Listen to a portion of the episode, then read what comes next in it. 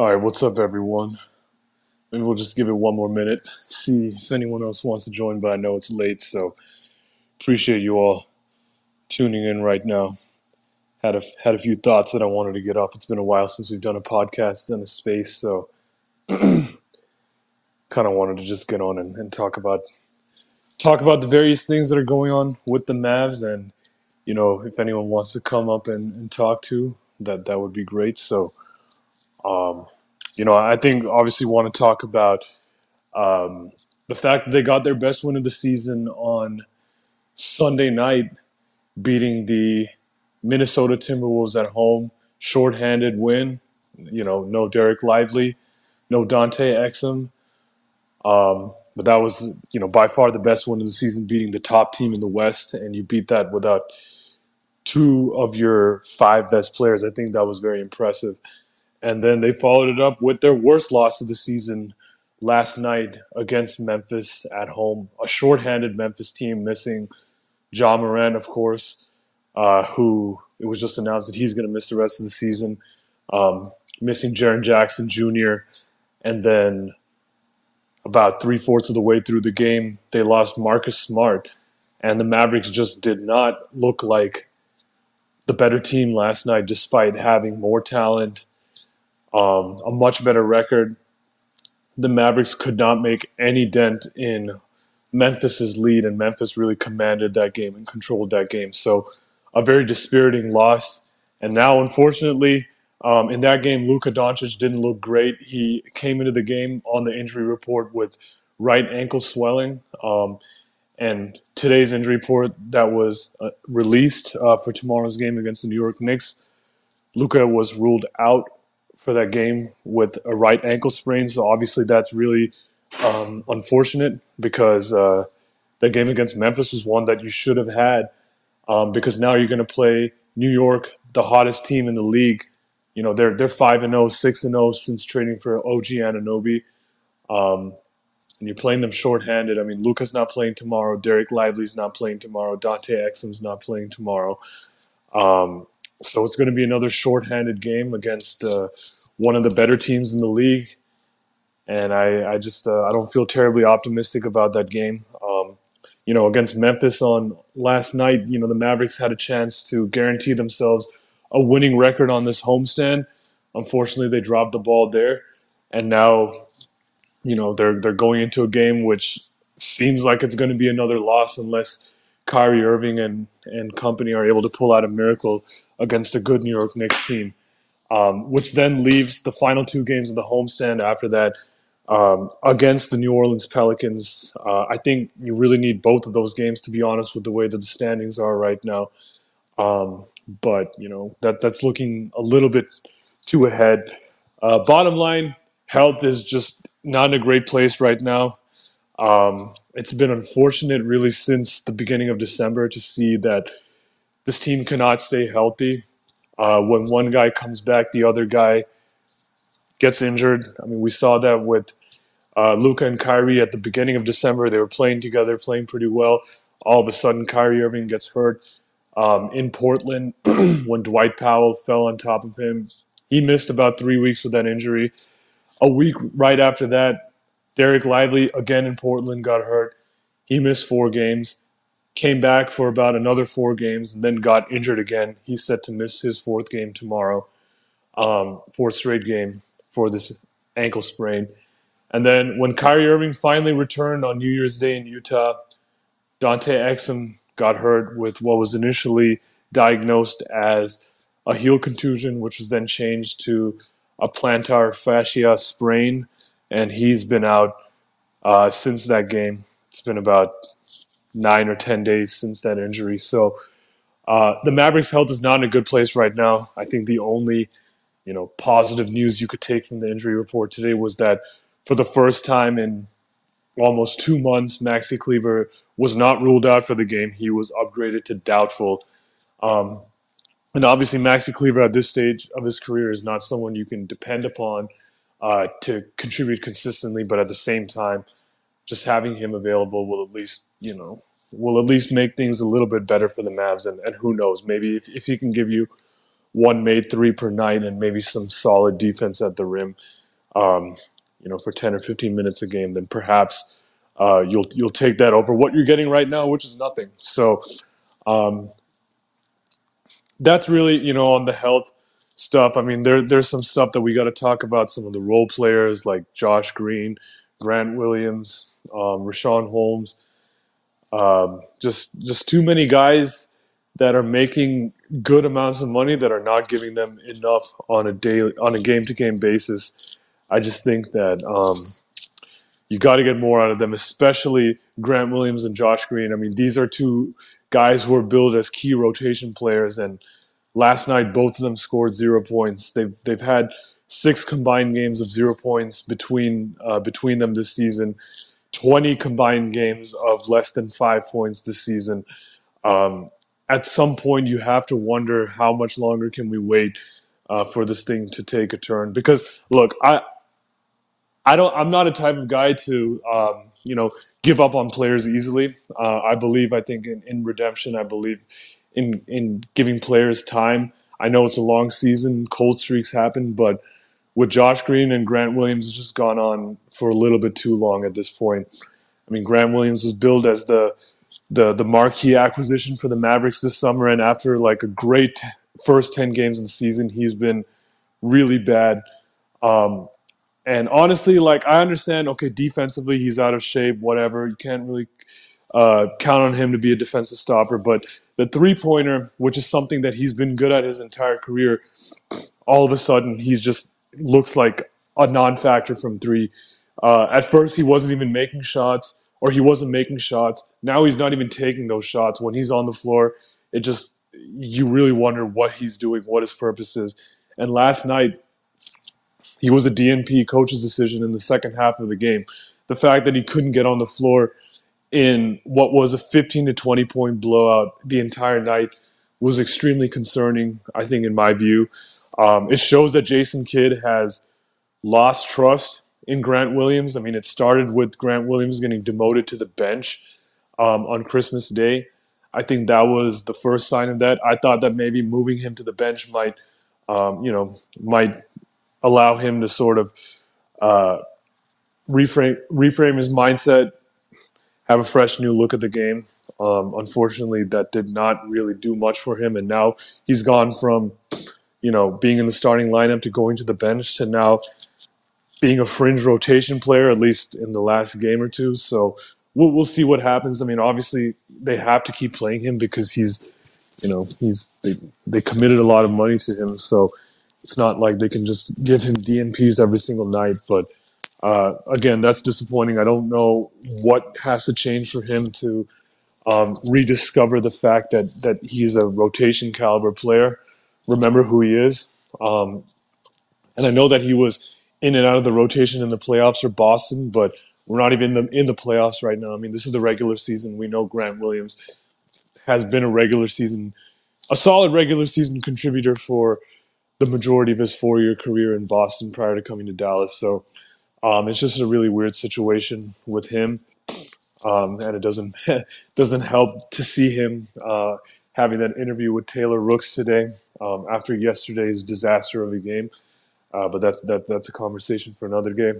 And you know, with, with Josh Green, it's just uh, it's just consistency. I mean, you you'll have you'll have one game every every three four nights where he looks like a legitimate rotation contributor, a little a literal game changer for them. Um, a guy who like if he plays like this every game, like you really do like his fit not only now but the potential for him to grow into a key member of the Mavericks core along with Luka and Dereck Lively. But um, you know, that unfortunately, he'll follow up those games with three or four games of you know five points, six points, three points, zero points.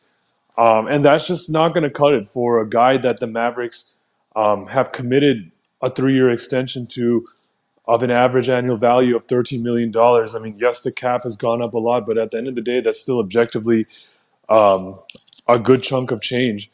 Uh, you know, it's again, any player making that kind of money, you can't just sit them at the end of the bench. they have to contribute, and when they're not contributing consistently, uh, it poses a lot of problems. Like truly, I feel like the most consistent role players on the Mavs this year have been Derrick Jones Jr. and Dante Exum, and Tim Hardaway Jr. too. Although Tim has been not as good as he had been earlier in the season of late, so um, we'll see. We'll see what happens there, but.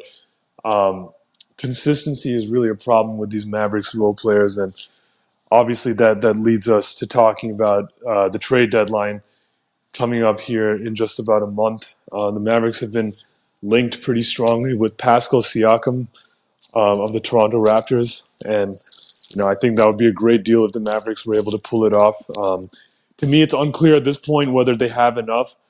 Um, but at the same time, with Pascal Siakam being an impending free agent, uh, it, it does seem like maybe the price to get him would be lower than uh, what was initially thought or what you would normally think uh, when when dealing with Masai Ujiri and the Raptors. So uh, we'll see. But I think that as long as the Raptors aren't asking for multiple first round picks in return, I think it's a deal that you have to strongly consider.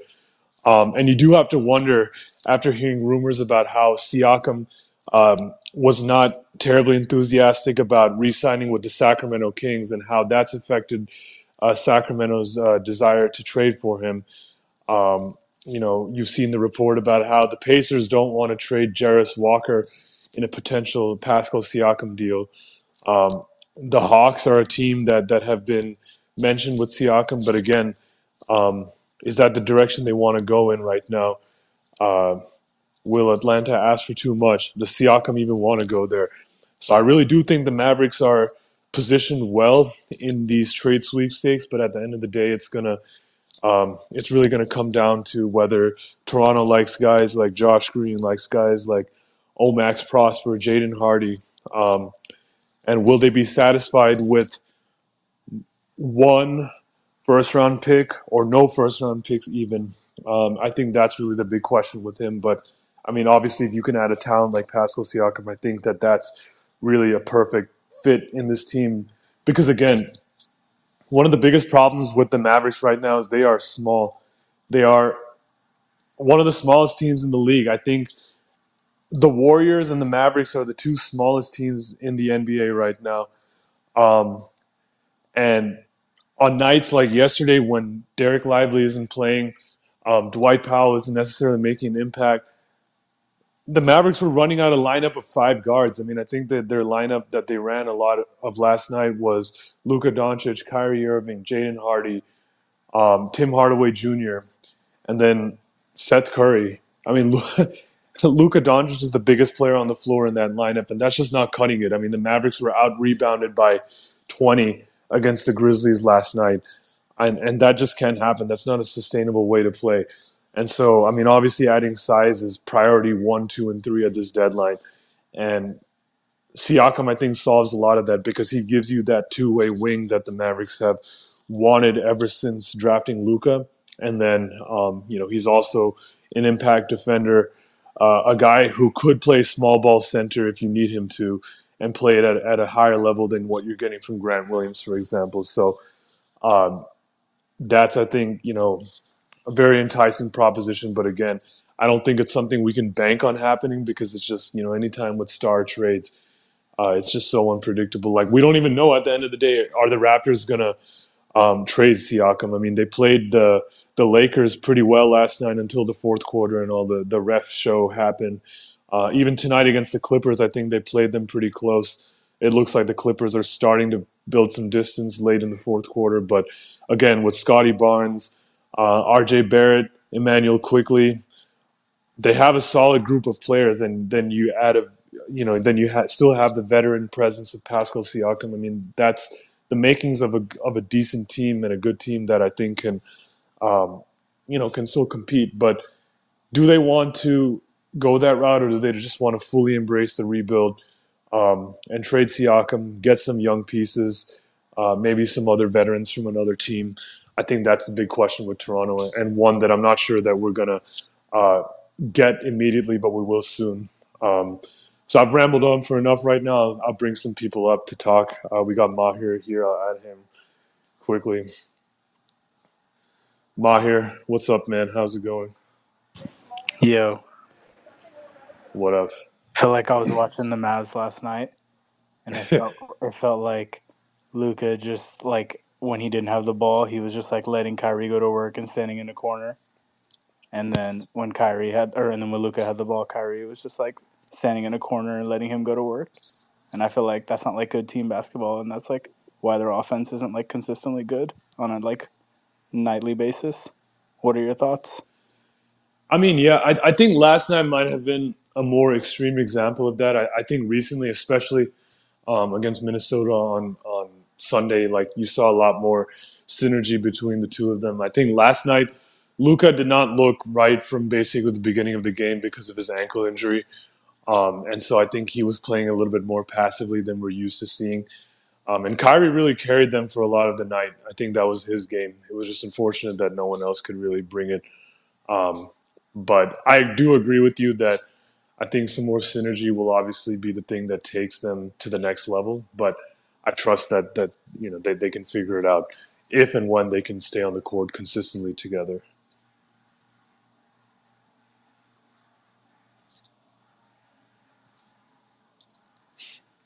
Why, why the thumbs down? Sorry, this is my first time on fine.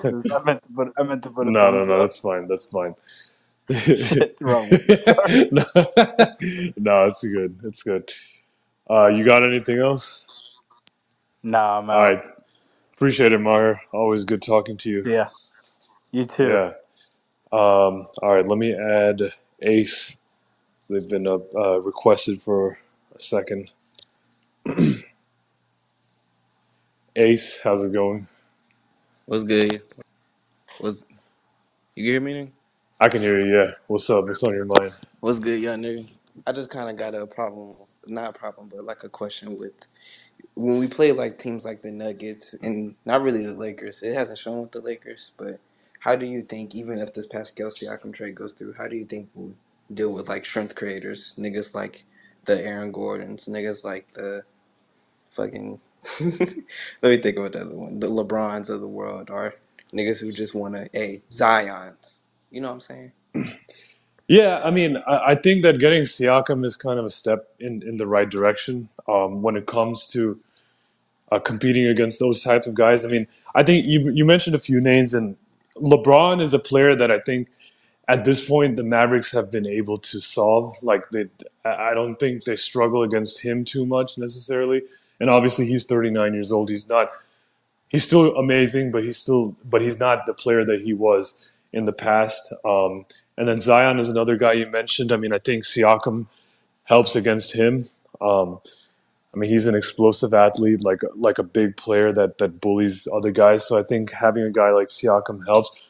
Gordon has always been a player that's given them a lot of problems, um, as you mentioned, and I think like Pascal Siakam would probably be the Mavericks' answer to Aaron Gordon. I mean, to this point, every time the Mavs play the Nuggets, Aaron Gordon, it seems like he's going off. He's making a lot of plays that he doesn't make against other teams. So um, and I like Aaron Gordon; he's a good player, but against the Mavericks, he looks especially, um, especially good. So I think having Siakam is really their answer to that because they haven't really had that that long wing um, in Luka's tenure, the guy who can defend at a high level and score at a high level. Um, and Pascal Siakam is really that. So if they were to get him, I think it really changes the ceiling of the Mavericks um, and allows them to contribute uh, to compete against uh, the the other top wings in the league, like you mentioned. Yeah, that's what's happening. Yeah.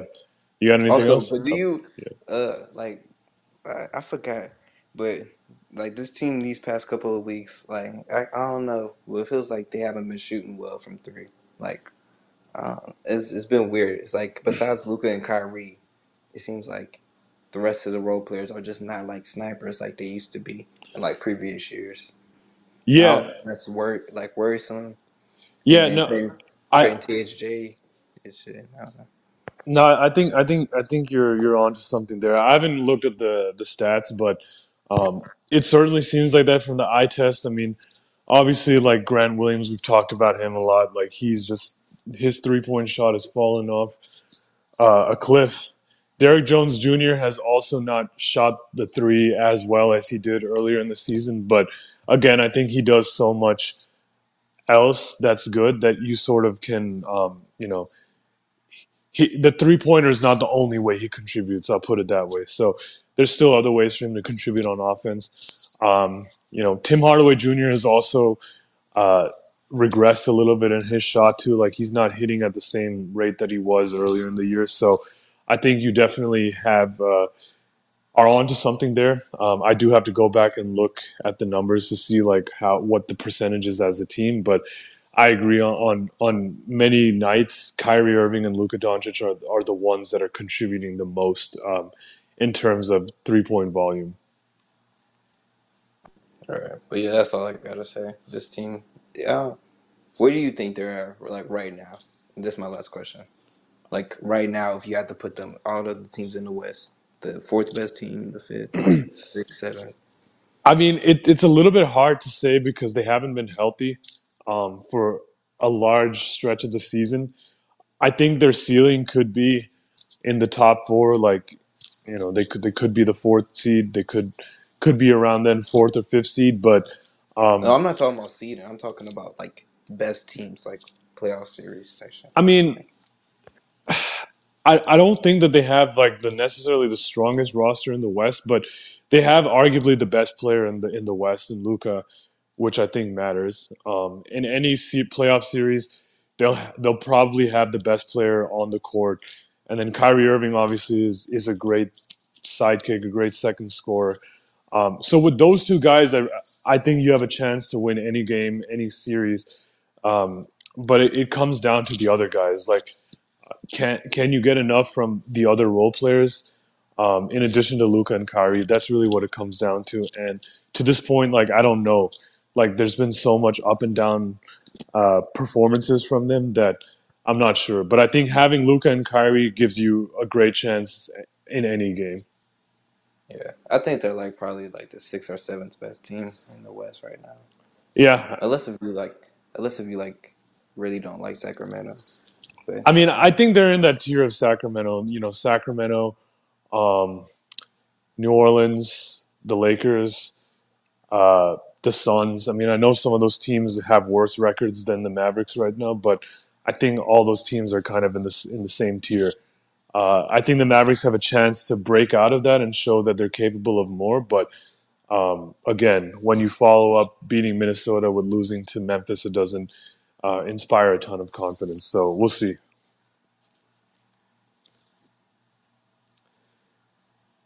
All right. Um, you got anything else? yeah, drop me down, man.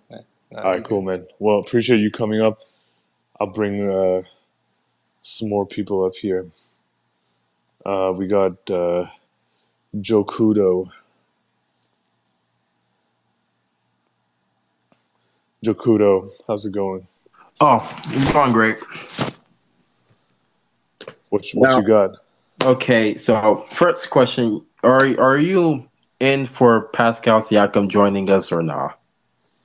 I mean, yeah, I I feel like that's uh, that's he's a perfect acquisition for us. I mean, as long as it doesn't cost too many uh, draft picks, I think that um, Yeah, yeah, yeah, that's yeah, that's my problem because when we went with the Kyrie Irving trade, it kind of we gave we gave our shooting depth with um Dinwiddie and our defense with Dorian Finney-Smith towards them, and that kind of just screwed us over.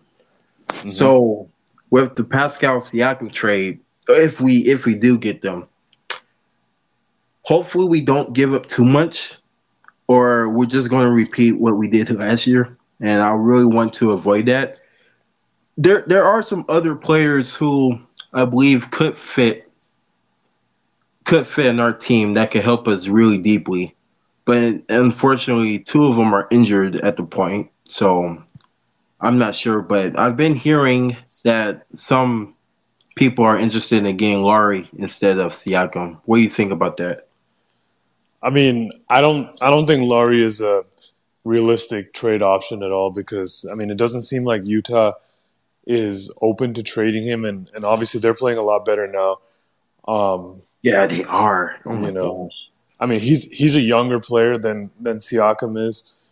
Uh, and I think I think that with, with Utah, like they're still a team that that's trying to work their way back into being, you know, a playoff team. And so I think they have to see that whole rebuild through before they make a decision on whether uh, they want Lauri to be part of their future or not. But from all indications, it seems like he's happy there. It's a great fit there, um, and they have no intention of trading him. So I wouldn't even, um, I wouldn't even like bother with with considering Lauri Markkanen if I were you. Yeah, I see. Yeah. Uh, but Siakam, I mean, Siakam is available right now, um, and he fits a lot of what the Mavericks need. So, I mean, if if if they're able to go and get him, I think it really does change their ceiling. And I agree with you on the point about like you want to be careful careful about giving up too much depth, um, because you know we saw what happened last year after the Kyrie trade. They really struggled, but at the same time, like they were already kind of struggling before the trade too. Yeah, And that's so, true. um, and and this year, like the Mavericks have been lucky enough to be a better team, uh, despite the fact that their role players have been pretty inconsistent. But um, you know, you see you see what happened last night. I mean, how many guys on on this roster are, are worth being married to? I think everyone outside of Luka, Kyrie, and and Dereck Lively are pretty expendable. So um, if you have the right deal fall in your lap, I think you got to take it. At this point, if none of our role players can get to, if if they can't be, become productive to a point where they can become um, reliable, then I think we're going to be in a tough spot. But after the trade deadline, I really need Grant Williams to produce more because I, I believe in like the like in the first week or a few weeks in, in the beginning of the season, he was really good. He was productive, but now he just took a slump, and now it's starting to get really worrying. And plus, for Sean Holmes, one of our other bigs, Jason Kidd is not putting him on the court. I do not know why. Treat they're treating him like Christian Wood from last season, and I think we're just repeating our mistakes. So, hopefully, we, we hopefully if we get Pascal Siakam, we don't give up too much, and our role players need to get healthy and productive. Yeah, I mean, health I think is the biggest thing. Like having Luka healthy um, will solve a lot of problems. I think the last couple of weeks he's been playing with, you know, various injuries, and it's obviously kind of come to a to a head at this point. So hopefully he's able to take some time and get right. Um, I think that's that's priority number one. Same thing with Dereck Lively, Dante Exum. If those guys are out for an extended period of time, then it's difficult to properly evaluate what this team is. Um, and then you know they're they're obviously going to be forced to re- rely heavily on um, inconsistent role players like Grant Williams, Josh Green, and, and that that makes things even more frustrating when when they don't deliver. But um, you know, health is number one, and hopefully that happens sooner than later. All right, that, that's Yeah. all I have to say. Thank you, bro. No problem, man. Appreciate you coming up. Uh, we got we got one more person here. Um, I'll just add them up. Um, Zane Hilton. I don't know if I'm pronouncing your name correctly. You're you're up. Um, can you hear me? Yeah, I can hear you. All right. So, um, so in my opinion, I personally think that the Mavericks they should change their offensive system. I watched yesterday game and I realized that mostly Luka and Kyrie are taking shots. Understandably, they are the two biggest guys on the team when it comes to contracts and skill. But I think that's just not sustainable. And I think a player like Josh Green, he's just not going to be maximized on the court when Luka and Kyrie are there. Because if you look at it, if you look at Josh Green and his position, he's like a shooting guard. He doesn't really strive very well when Luka and Kyrie is on the court because what is he going to do? How is he going to create his shot? How is he going to get touches? I'm looking at it and I'm saying that if we are going to get Pascal Siakam, would he really fix our issues with how the Maverick system and how everything is? especially as Jason quote as a kid and his coaching style. I'm looking into it and I'm saying that how would you maximize Pascal Siakam in the offense? Yes, Luka is a great playmaker and he's a great passer, but when it comes to Pascal Siakam creating his own shot, how many touches you think that he will get because Luka is a high usage guard and the only way that Pascal Siakam is going to get his touches is if Luka has to significantly drop his usage.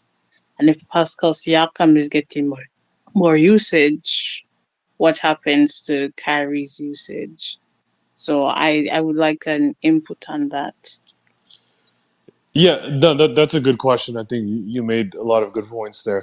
Um, I think, like, yeah, w- when you have Luka and Kyrie on the floor, the understanding is that they're going to be the ones that have the ball in their hands. They're going to take most of the shots.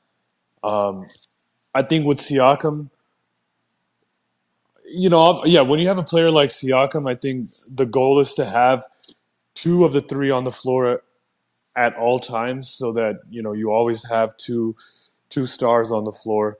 Um, and in the case of Siakam, like he's a player that can play without the ball in his hands. I mean, he's not a great three point shooter, but at the same time, like he can move off ball, he can cut to the basket, um, screen for guards, and you have to respect him. I mean, he's he's a player who is capable of of scoring the ball at a high level too, and he can create his own shots. So I think that it's all about it's all about finding the right lineup combinations. Now, obviously, when it's crunch time and Luka, Kyrie, and, and Siakam are on the floor together, you know, we know that Luka and Kyrie are going to be the players that that take most of the shots. But having a player like Siakam on the floor gives you another look, another uh, player that that has the potential to create their own shot, um, create their own offense, and I think that makes you more dangerous. And obviously, I think one of the biggest appeals with Siakam is really what he provides to them on defense. I think that's the main reason you're getting him um, because he's a long player.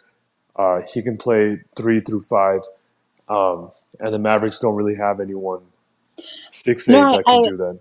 I understand that point, and I'm not questioning Siakam and his fit. I'm just saying that with the offense that Dallas runs, I am like trying to see how is he going to be optimized here because it's Luka, Kyrie. Mostly it is Luka because offense runs through him. So I am saying that since Luka has a lot of touches and he also has a great usage rate, how would the Mavericks maximize him as Jason Kidd as the coach? What sets are they going to run? Because from what I'm looking at it right now, it is very isolation heavy. And we know Luka's a great isolation player, but how is that going to incorporate to go into the postseason? Because they need sets. Watching the game against the Grizzlies, it's just heavy isolation, and that just can't work, especially when you're going against teams that have great defensive coverage where they're not going to double team Luka, they're just going to play one guard or one um, long wing on Luka. It's just going to wear him down. So I'm saying with how the scheme and how the offense is run in Dallas, how would that really maximize Siakam?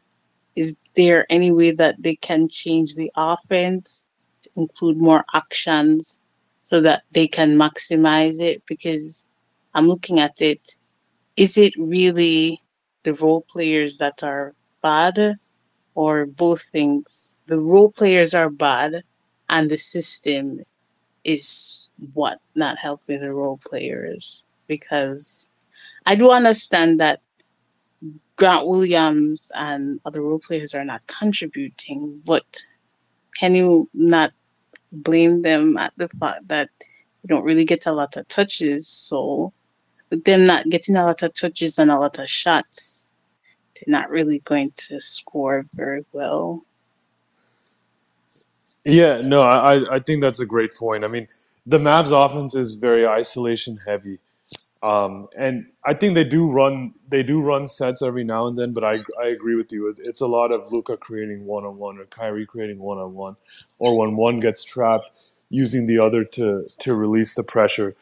Um, I think with Siakam, I mean Siakam is a player who is also capable of ISOing, so I'm not sure if that will change a ton. But I think like his skill set allows them to run things like pin downs for him and have him post up and score near the basket um, and create more rim pressure. I think that's that's a way that he can he can uh, you know his fit can be optimized in this offense because I mean for as great as Luka has been this year, a lot of his greatness has come from how well he shot the three, um, but he hasn't you know gotten to the rim at the rate that he has in the past. And maybe some of that is injuries. Maybe some of that is the fact that he just prefers to shoot the ball. But I think with Siakam, he's a player who can not only isolate but can score near the basket, and I think that's really how you optimize his fit. I don't know if that answers your question or not. Yeah, I think they can work in like um PNR actions. You could use Siakam as a Exactly. screener to let you know Luka get around easier to the rim. I do think that they can work in tandem, but my issue is is that with Jason Kidd as a coach, he's not really an offensive coach per se.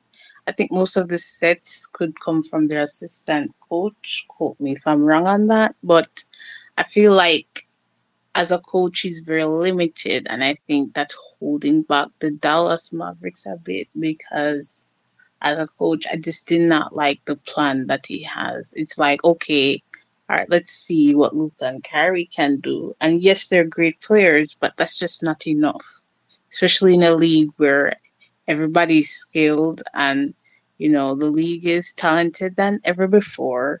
You know, people are going to figure out things. So I think that they need to switch it up a bit. And I think if Jason Kidd does not incorporate more actions, maybe they can get an offensive coordinator so they can because I've seen potential in the offense where, you know, Luka's moving off the ball and Kyrie's um cutting to the basket, getting shots. So I see the potential of Luka creating off the ball. So I think there's some incorporation and I'm pushing this. I know I'm very long and lengthy, but I really, really need them to incorporate more off ball actions. I really, really want them to do that. No, I mean I, I think you're not unreasonable for for wanting that.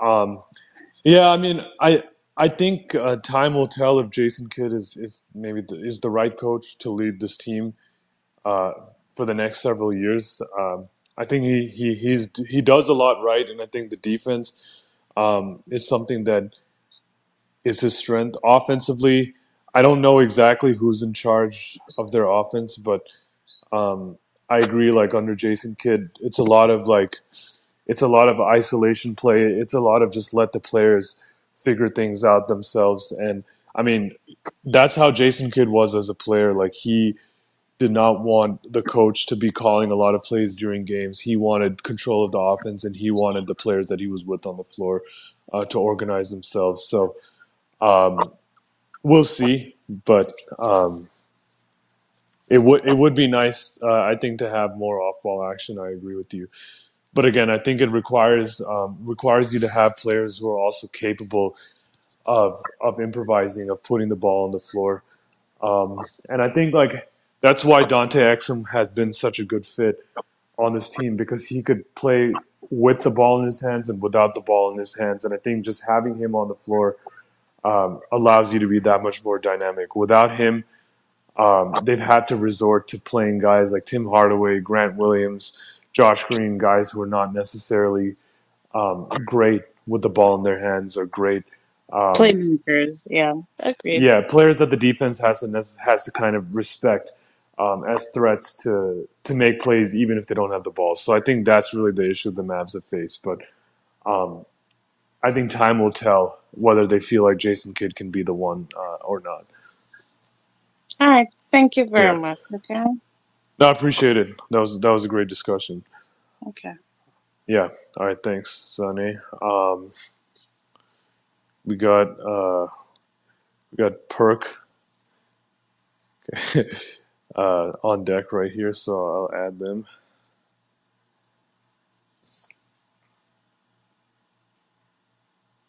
Perk, how's it going? Oh, not too bad. How you doing? Doing good. What's up? Yeah, so I don't know. I mean, you know, as anyone else is, I've been thinking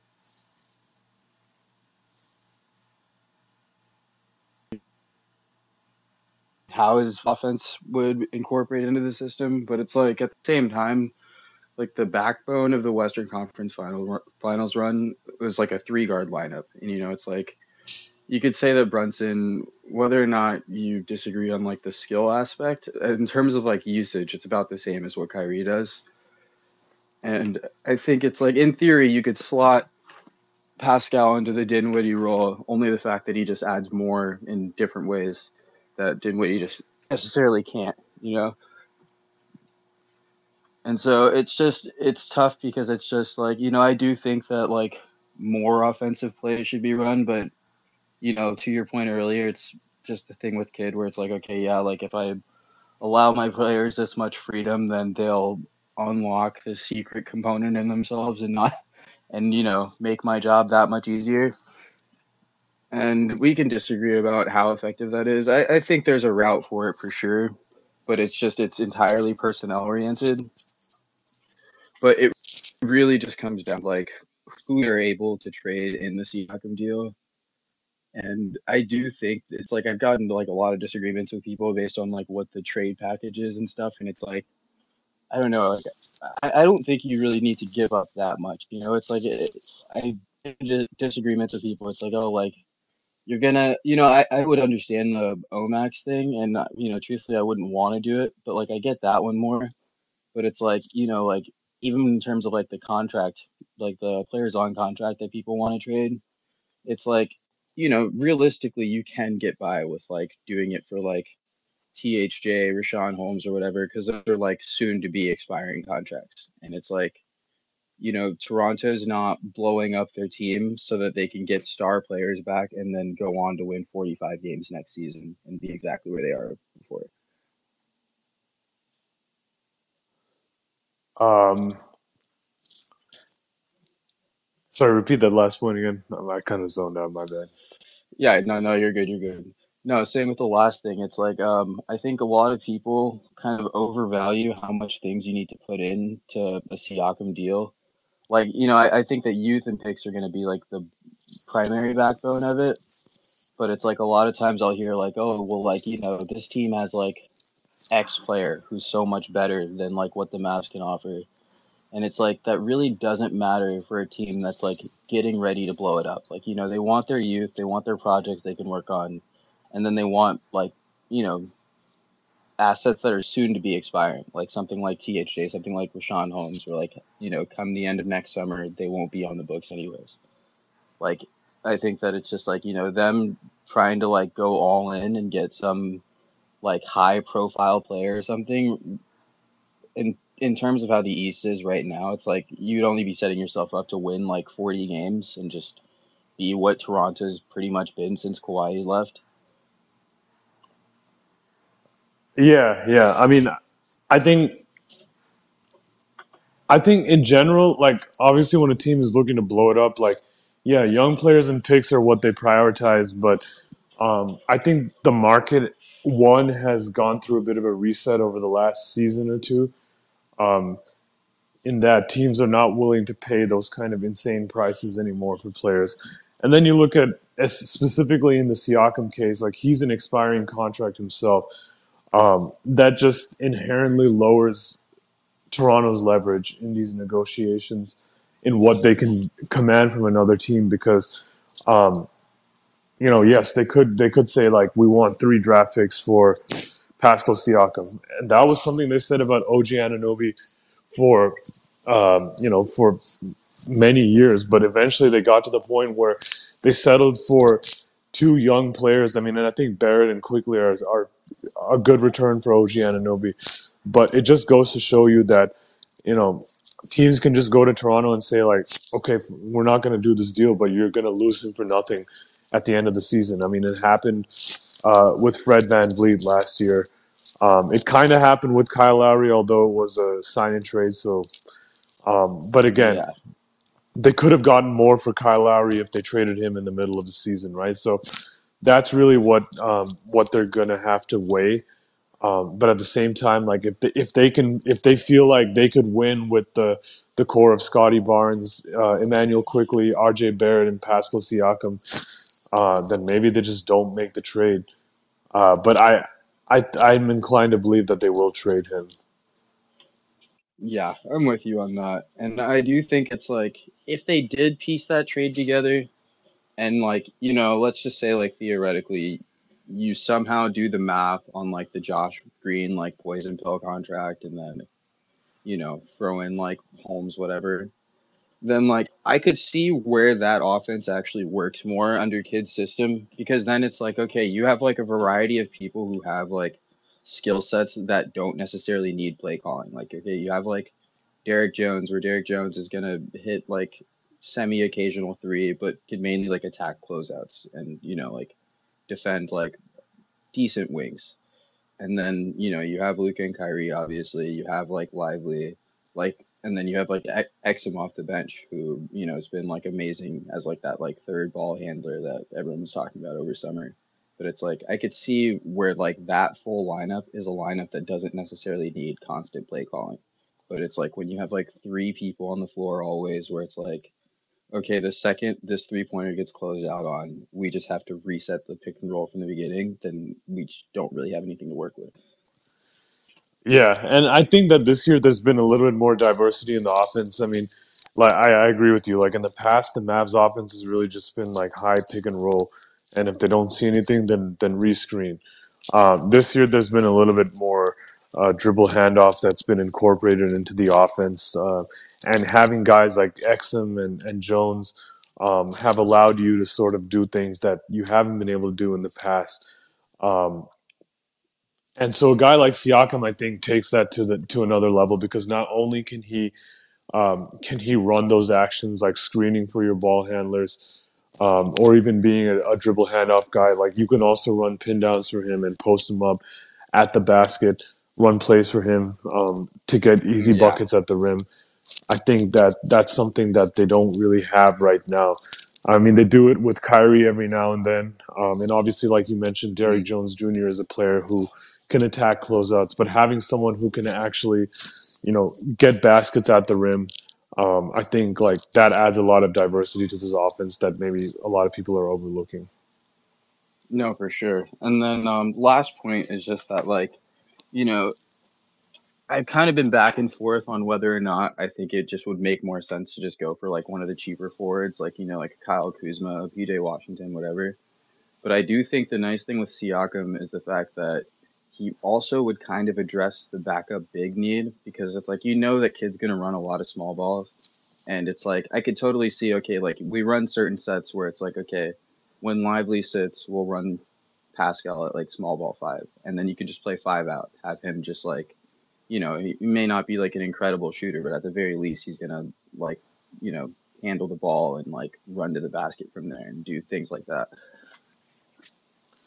Yeah, he, he's a player I think who has like a documented history of being able to play without the ball. So I think that's uh, that's an appeal with him. And at the same time, like if you do give him the ball, he's a player who has also shown the ability to create his own offense. So I think that's um, that's the unique thing about Siakam and he can defend at a high level. And, and I think, as you mentioned, like he solved the backup, not maybe not solved the backup big problem, but he gives them another look at it because, like, let's say they aren't able to get any other centers in this trade deadline, like at least he's someone who can play a small ball five and and, and be pretty good at it, like Dorian Finney-Smith was um, when he was a Maverick, like a six eight player with long arms, um, good athleticism, like that's what you need.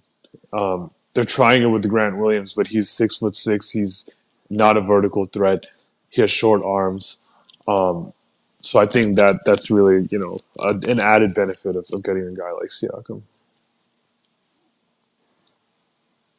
Yeah, well, no, yeah, totally with you on that. Like, I, I think that that's really the best route. Like, I don't know if the whole like Drummond thing works. I mean, there's already kind of talks going around with like, you know, him kind of just questioning like I don't know, I guess his value and feeling like you know he deserves more. And it's like I think that it's a even though I think that Lively's a better player, I think that it's totally understandable that a dude like that wouldn't necessarily feel comfortable coming off the bench to play behind a 19 year old.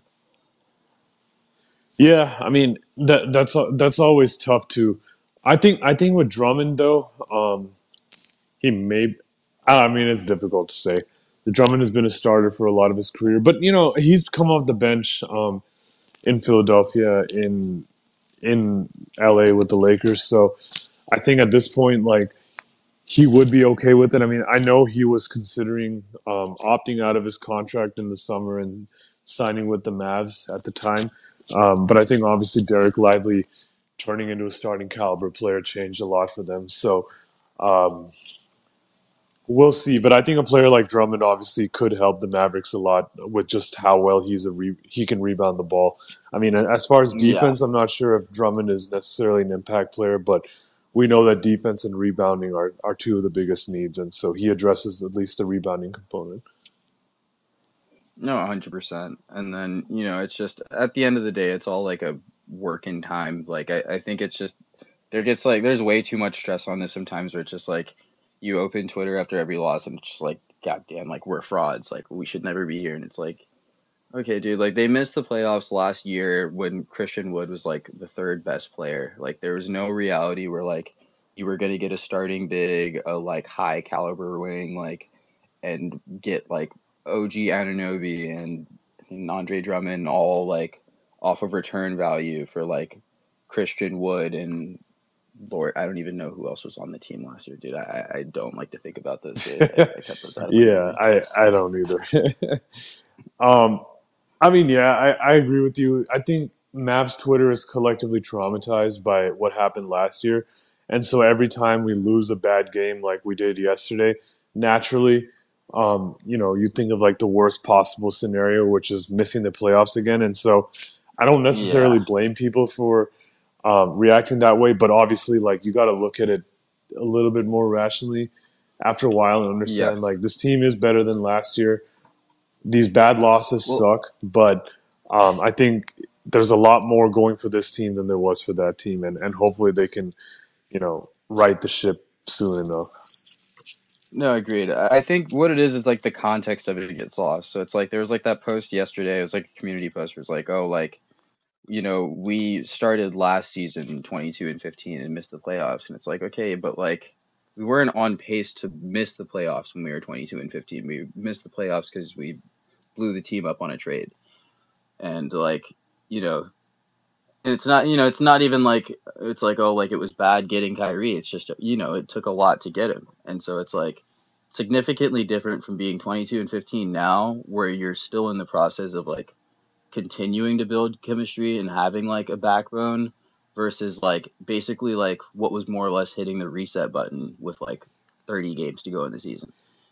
Yeah, and I mean last year with the Kyrie trade, I mean I think people either ignore it or they they choose to uh, omit the fact that yes, the Mavericks did have the same record um, after 38 games, but it, I don't think that they were particularly showing anything to where you would believe in them being a legitimate postseason threat. Um, I think they were really like they were kind of struggling and really just like surviving off the back of Luka, you know, going for 40, 50 every every night. Um, there was that stretch in yeah. December where he was like, you know, he scored uh, like 40 points every game uh, for like a week or had multiple 50 point games. I think it was like a 13 game stretch of like 45. Yeah, it was some yeah, number like that. It, it was insane. And that was the only reason why they, um, you know, why they were keeping, staying afloat. I mean, you know, the 60 point game was incredible, but like, let's not forget the reason they needed 60 points um, from Luka to beat a Knicks team that was missing Jalen Brunson and Julius Randle. So, um, that had that tells you everything about what last season was. So, I mean, this year, yes, they've had to, you know, they've they've needed Luka to be really good, but a lot of that has come without Kyrie Irving, without Dereck Lively. Yeah, exactly. It's um, been out of injury, yeah. and and and you know, I would say too, like, sorry, no, no, you're good, um, you're good. Go ahead. And I was gonna say, I, I would say too, like, I do think that if like we had a semi-healthy roster for most of the season, I would say that I would I'd expect to see like Luka's usage more at like 33, 34, which is like what it was on pace for like at the Yeah, beginning of the yeah, season. it was. Yeah, I mean the injuries have just been the most unfortunate part about the season, and and, and all things considered, the Mavericks have done well. I mean, I think the the, the Cleveland game and then last night's Memphis games are, are probably two losses that you wish you could have back. But I think, given the circumstances, they've they've done pretty well. I mean, the fact that they haven't, um, you know, they haven't gone on like an extended losing streak, I think, um, matters a lot but it just sucks that it doesn't seem like health is necessarily on the immediate horizon. I think it's going to be another couple of weeks before you know we have a chance to have some semblance of full health. I, I don't know how long Luka's going to be out with this ankle sprain. It might be a day to day thing, but I feel like it also might be wise to to get him right before rushing him back and having him go in and out of the locker room, like you know, in the middle of a game, like he did against Memphis. Yeah, I mean, truth be told, it's like I could cope with like Luka or even Kyrie dealing with whatever they deal with for the next upcoming weeks. My real heart attack is going to come if you start seeing like THJ or Josh Green with like a broken elbow, and you're just like, okay, yeah, so like no trades for this season, I guess. Like we're just gonna have to run this all the way through. Yeah, I mean, I, I was thinking that maybe that um, that was something that they would evaluate, and they probably still are right now. Like, they're probably still evaluating like how much or how far do we think that this current version of the team could get us, or if we just added a piece around the margins, could that improve us um, to a point where we feel comfortable with? Because like anytime you have a major, you know, mid-season trade like that that requires you to, you know, to adjust. It requires guys to relearn their roles. Um, and it's kind of like starting in, from new again. So that's something they have to weigh. That's true. Um, but at the same time, like I think with just the the inconsistent play that they've gotten from a lot of their role players, like I don't know if it's that difficult of a decision. Yeah, no, exactly. Like uh, it's just especially when you consider the fact that the role players who are the most inconsistent, whether it's their fault themselves or like not getting playing time or whatever, are like kind of the higher paid role players. Like you're really getting production out of most of your cheapest players. Like it's mainly just rookies and then DJJ and um, Exum. So like I feel like it makes the decision making a little bit easier, but you know time will tell how that manifests itself. Yeah, yeah, definitely. Um, I mean, there's a month until the trade deadline, so obviously a lot of time uh, for things to develop. Oh, for sure. Well, that's all I got for now. I don't want to keep everybody else up. No, no worries, man. Um, appreciate you coming up. It was great talking to you. Um, Of course. Thanks for having me. yeah, for sure. I think I also got a got a drop off soon, but appreciate everyone um, for tuning in here. Uh, it's been a while since we've done a Spaces or a podcast, so had a lot of thoughts that I wanted to sort of get off, and appreciate those who came up and shared uh, shared theirs with me. Had some good conversations today, so so thank you all for that.